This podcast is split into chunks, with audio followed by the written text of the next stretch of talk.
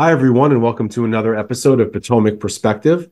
I'm Neil Shapiro, Head of Corporate Communications at Stifel, joined as always by our Chief Washington Policy Strategist, Brian Gardner. Hey, Brian. Neil, how are you?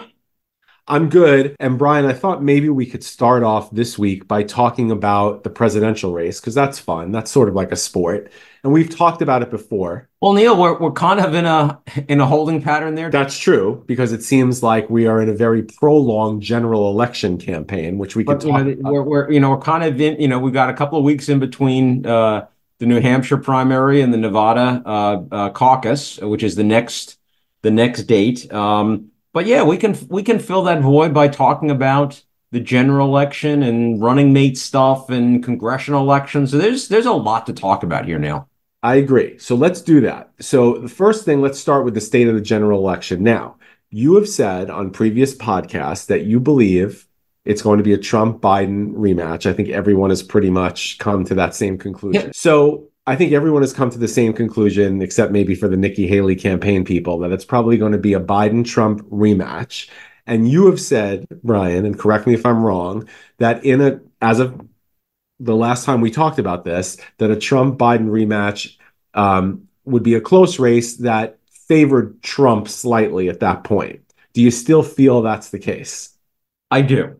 You know, as we sit here at the very end of January 2024 with the um, with the general election about nine months off, a little bit over nine months away, yes, Trump is the slight favorite. Um, let me let's spend a couple of minutes talking about why that may not be right. Mm-hmm. Right? Well, you know, Joe, how how does Joe Biden win the election? So he's got, you know, he, he has a couple of things working against him. Um, I'm just going to focus on the economy because he's gotten really poor marks on the economy. There, there, and that is, and by most polls, or some of the more recent ones I saw say, despite everything else, the economy is ultimately the number one um, yeah, I mean, when people immigration and the border is really up there. It, yeah, it, have, it, may have replaced in some polling replaced the economy, but um, let's put the border aside for a second. Let's put international aside for a second. Let's put Joe Biden's age aside for a second. Just kind of focus on the economy because it it tr- has historically has been such a an important factor. So let's start with the fact that, you know, when an incumbent president avoids a recession in the last two years of his term, going to win reelection. I mean, one of the few exceptions to that was Harry Truman in 1948. And that recession in 1948 basically happened in the month of the election, and it was too late for voters to respond to it. You know, yeah, and you and you remember you remember it. I mean, you, I do. I remember it. I don't. I was I was holding up the paper, you know, doing yeah. Truman. So um, uh, I was there for that. Um, so so there, um, Biden's approval numbers on the economy are quite weak, but at the same time, um, the last couple of months, consumer confidence data has been increasing. Now, if that's an early indicator, um, it could be. Uh, we could see an improvement in Biden's job approval numbers on the economy, and with it, his his reelection prospects. Um, and for a- any Democrat, you know, you know, people have heard about the blue wall in the past. Well, that that that that clearly has been breached um, uh, in recent elections by Donald Trump. But at the same time, you do have to look at that wall and acknowledge that a Democratic candidate really starts with 215 electoral votes in their back pocket, right there. Mm-hmm. I mean, between California, New York, Illinois, the big states, the New England states, 215. Um, and you're only look, they're only looking for 55 votes, electoral votes after that. So, um, because they start with that event, that, that, that block, um, to build off of, and because Biden's numbers on the economy have been weak, but there are signs that people are warming up about the economy. And there are signs that Biden will probably avoid a recession between now and the election. Um, even though I still think Trump is a slight favorite, you know, I, I think when we look at different scenarios, can Biden win? Yes. And here's a, and this kind yeah. of ex, explains why I think he can win. I'm not predicting yeah. that he will. Please don't shoot the messenger for some folks, but um, that's how I'm looking at it. Yeah. And I mean, look, we've got, to your point, there's nine months ahead, but the stock market is doing quite well. Mm-hmm. Um, the Federal Reserve has basically stopped raising interest rates and if right. anything they might be cutting interest rates slightly. But to your point if they're cutting interest rates into a soft landing i would think all of those things would work to biden's advantage. You know it, it's pretty interesting since you mentioned the fed um, because the last time uh, not the last time but a recent election recent for some folks 1992 yeah. George h.w bush is going for reelection there had been a recession, uh, a very shallow one and a very quick one, but there had been a recession. Yeah. The economy really wasn't growing strongly, and the administration was trying to get the Fed to cut interest rates to help boost the economy. One of the um, senior members of the Bush Treasury Department who was making that pitch to the Fed to cut those to cut rates back then was Jay Powell. Yeah. So Greenspan was Greenspan was the chairman then. Greenspan was the chairman, but Powell was at Treasury and uh-huh. he was he was lobbying on behalf of the administration. There were others as well, but he was lobbying on behalf of the administration for the Fed to cut rates. It, yeah. It's interesting how history comes full circle. I feel like yeah, I feel like I recall, you know, the Bush people sort of blaming the Fed for losing that election. Yep. I do remember that. I was young, but I remember it. All right, so that's where we are in the presidential race. So you're still sticking sticking with Trump as the slight favorite, but you've yes. kind of set us up with a little bit of, of a path yeah, that I mean, Biden has. To... There, there, there is definitely a path for the incumbent to win, and, sure. and I, I think you know we we need to look at those factors and explain to people why it can happen. For um, sure. So, yep. All right, so now the real fun starts, and you threw it out there. So let's play along and say that Trump does win a close election, but he is the president again. So that leads us to who the vice president might be.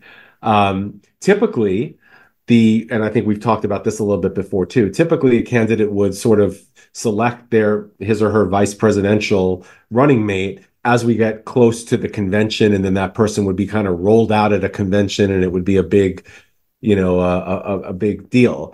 Um, we're going to have a super prolonged general election campaign, assuming Trump wraps up the Republican nomination, you know, within the next month. So, A, does he name a running mate sooner? And B, regardless of when he does it, regardless of timing, do you have any ideas are uh, of likely VP slots for him? So, on timing, I, I think he sticks to the historical norm. Um, uh, and and does it close to the convention because you build some buzz going into the convention. Mm-hmm. Otherwise, the convention is going to be pretty stale. So, yeah, pretty stale. Um, now, events can always intervene. Maybe there's something going on with the prosecution, you know. And, and I'm just throwing out some hypotheticals.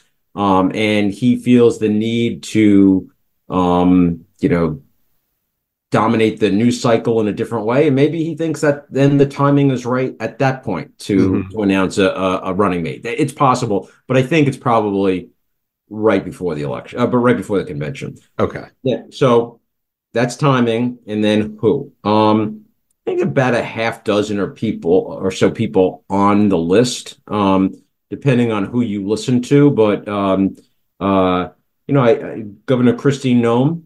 Yeah. Uh, uh, from uh, North uh, South Dakota, um, Elise Stefanik, Congresswoman from upstate New York. Um, Nikki Haley's name has been thrown out there. Um, now I don't think it's going to be Nikki Haley, but her name is out there. Yeah. Uh, Senator Tim Scott, who endorsed uh, Trump right before uh, the New Hampshire primary. Um, ben Carson's name seems to get out there from time to time. you know, former uh, HUD secretary in Trump's first uh, administration and uh, noted neurosurgeon. Um, he seems a little, little low energy for Trump, though. Yeah. I, I agree. Um, but the name has been out there. Um, yeah. RFK Jr.'s name has I've been heard that. There. I've heard that too. He's also been reported to be looking at the libertarian line. Um, now, uh, Robert F. Kennedy's biggest challenge to running as a third party candidate is ballot access. Mm. Um, he's having trouble getting his name on the ballot in a number of states, and probably will be on. If he were to go alone, probably be on very few ballots. Um, the Libertarian Party already has a slot in all 50 states, so that that that would be easy to to just mm-hmm. put him there. But again, his name is out there, and I'll, I'll just throw out one more. What else? his name? Her name doesn't get as much attention, but I I, I think she's going to be in the mix. Is former Democratic Congresswoman Tulsi Gabbard. Mm-hmm. She's a fixture on Fox News. Yes, she sure uh, is. She's from that populist wing uh, of the Republican Party. Um, and so, yeah, I, I, I wouldn't be surprised if uh, if her name doesn't come up at some point. I told you I'm thinking a dark horse candidate is Megyn Kelly. Look, it, it's it's it's Donald Trump, so I think we you know expect the unexpected. And how crazy would that be, given the last election cycle? But uh, you know, since since you mentioned a, a media person, Tucker uh, Tucker Tucker Carlson's yeah. name, I, I don't I I'm very skeptical it would be Tucker Carlson.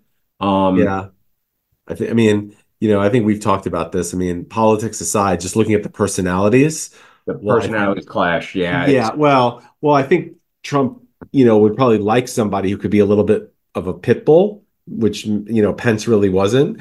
At the same time, I, I think I have a hard time seeing Trump picking somebody that um, could overshadow him. That that's exactly the the challenge with the Tucker Carlson type of yeah and, and Megyn Kelly. That's why I don't think it's it's yeah. a, a, media person. Um, but yeah, it's um, th- so they're yeah, like I said, they're about a, a, little, a couple more than a half dozen. Um, yeah. And I think he's going to keep us guessing because he, you know, it's it's good for the attention for the campaign to to keep people guessing and thinking about it.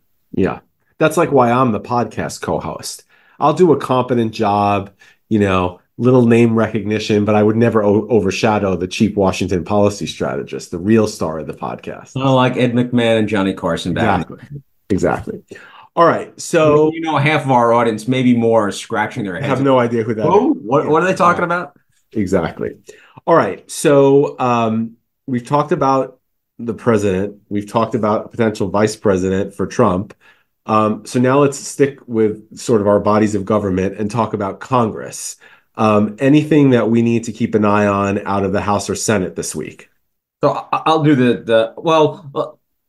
Let me cover the elections for Congress okay. um, because I, I think it um, it's important to figure out what what 25 looks like and how a new president will govern the House is going to go likely going to go with whoever wins the White House. Um, you know, it's a 50-50 Congress uh, House right now. It's a 50-50 country. I suspect that if Trump wins, he keeps a Republican House. If Biden wins, that the House could flip back to Democrats. The Senate's different um, because the entire Senate does not run, um, and it just matters where the seats are. Uh, Democrats are defending more seats, 23 to Republicans, 11. So Republicans have many more pickup opportunities. And you look at where the seats are. I mean, they're going to be in very competitive uh, states Arizona, Michigan, Montana, Nevada, Ohio, Pennsylvania, and West Virginia. You could say West Virginia's already flipped with mm. Joe Manchin retiring. Yep. Um, so um, I suspect Republicans will be able to pick up at least one more seat out of that group that I just read. Um, probably get the Senate. Um, Democrats really don't have any great pickup opportunities. Their their best pickup opportunity is Texas, where Ted Cruz is running for reelection, and uh, Cruz is not overly popular in mm. Texas, even among Republicans. But with Trump at the top of the ballot, I, I suspect that that should help uh, Cruz fend off any challenge. Um, so the Senate probably uh, flips Republican. Reg- and I say that regardless of who wins the election. Now, if Trump wins, he he could bring another more another member along another uh, yeah. Senate, uh, seat with him. If Biden wins, maybe they hold it to just the Manchin seat that, uh, and then it would stay actually 50-50 and, and stay Democratic. But um, I suspect not. Um, so anyway, that that's that's my take on on the congressional elections. What's going on in Congress right now? The big issue that I pay attention to is a corporate tax bill mm-hmm. um, which we have talked about in the past. It, it's uh, it's relevant for pharma and and defense sector, any any sector that has uh, large R and D budgets. Um, this the legislation would uh, suspend some changes uh, in in the tax law um, and allow companies to expense R&D costs immediately instead of deducting them over a five-year period. It brings back some bonus depreciation rules. It loosens um, the ability to uh, deduct um, net business expenses. Um, so it's a positive tax bill for corporations, but it's been kind of caught up as you would be surprised to hear this, but uh, kind of DC politics. Um, you have a group of blue state Republicans, California, New York, who are upset they have not gotten any relief from the cap on the SALT deduction. So they're holding out and threatening to vote uh, no against this corporate tax bill. Um, you have conservatives who just don't like the politics of what's going on in the House right now, and they think it's a combination of bad policy and bad governing. And this is the group that has voted against most of the spending bills and, and other items that the Republican leadership has brought up. You also have some progressive Democrats um, who are uh, unhappy. They think the corporate side of the tax bill is too generous, while the um, the individual side, which is an increase in the child tax credit, is uh, uh, isn't generous enough, and that the the bill leans too much towards corporations and less against uh, um, the child tax credit. So they may hold out, and all of a sudden you have an interesting coalition um, that could defeat this bill.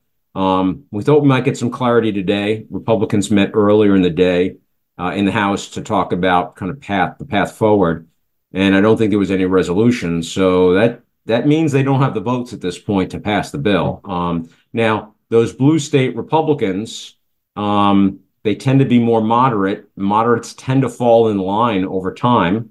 We'll see if that's the case this time. Um, they th- this is a this is a local issue for them, so they may hold out um, and follow through on their threats to vote against the bill. We'll see. You know, one other issue uh, that we could talk about that obviously Congress will be watching, but also impacts the presidential race. We talked about the economy and immigration and border being big factors, but you know, there's a lot of geopolitical concerns too. A lot of folks, when we talk about the markets, that's sort of a big unknown for this year. Politics as well. We have potential escalation in the Middle East, other hotspots.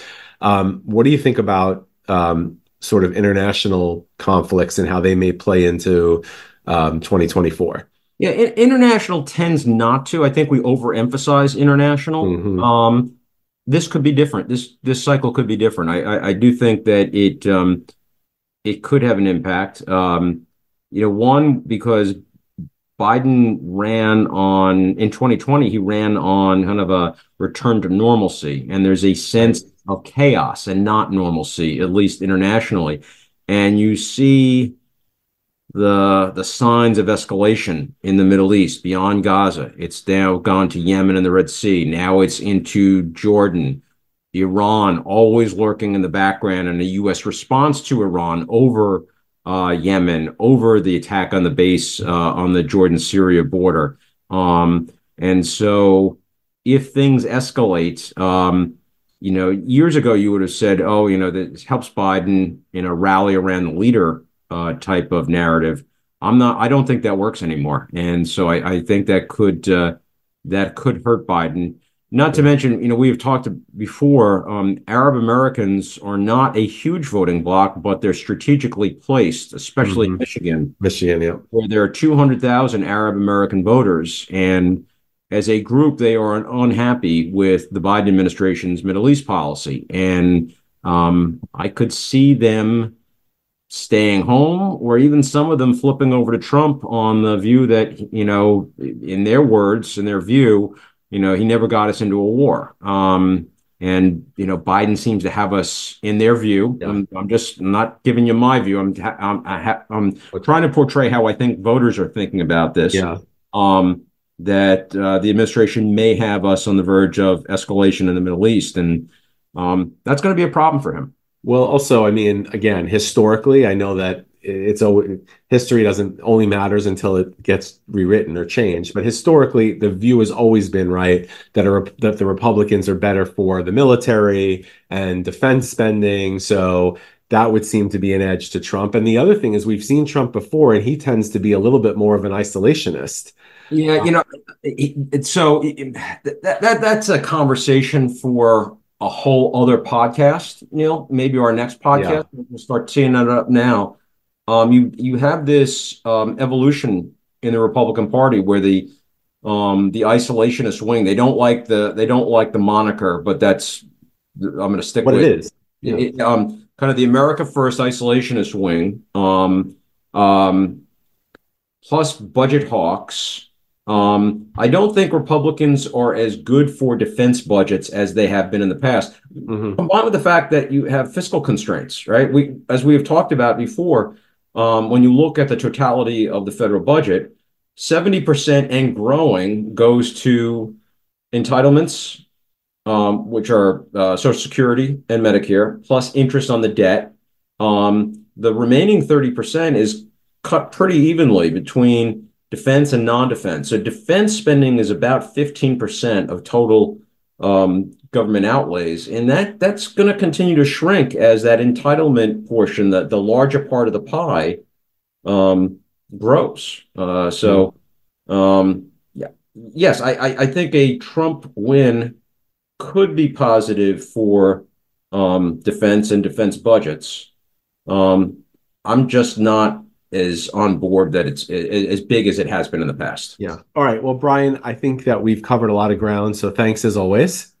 Thank you, Neil. It's good to be with you. It was a uh, great conversation today. Yes. And of course, I did not outshine you, which is my role here as the podcast co host, much like the VP role for Biden and Trump. Thank so, yeah. So thanks to everyone for listening. And we will be back in a couple of weeks with a new episode of Potomac Perspective. Take care.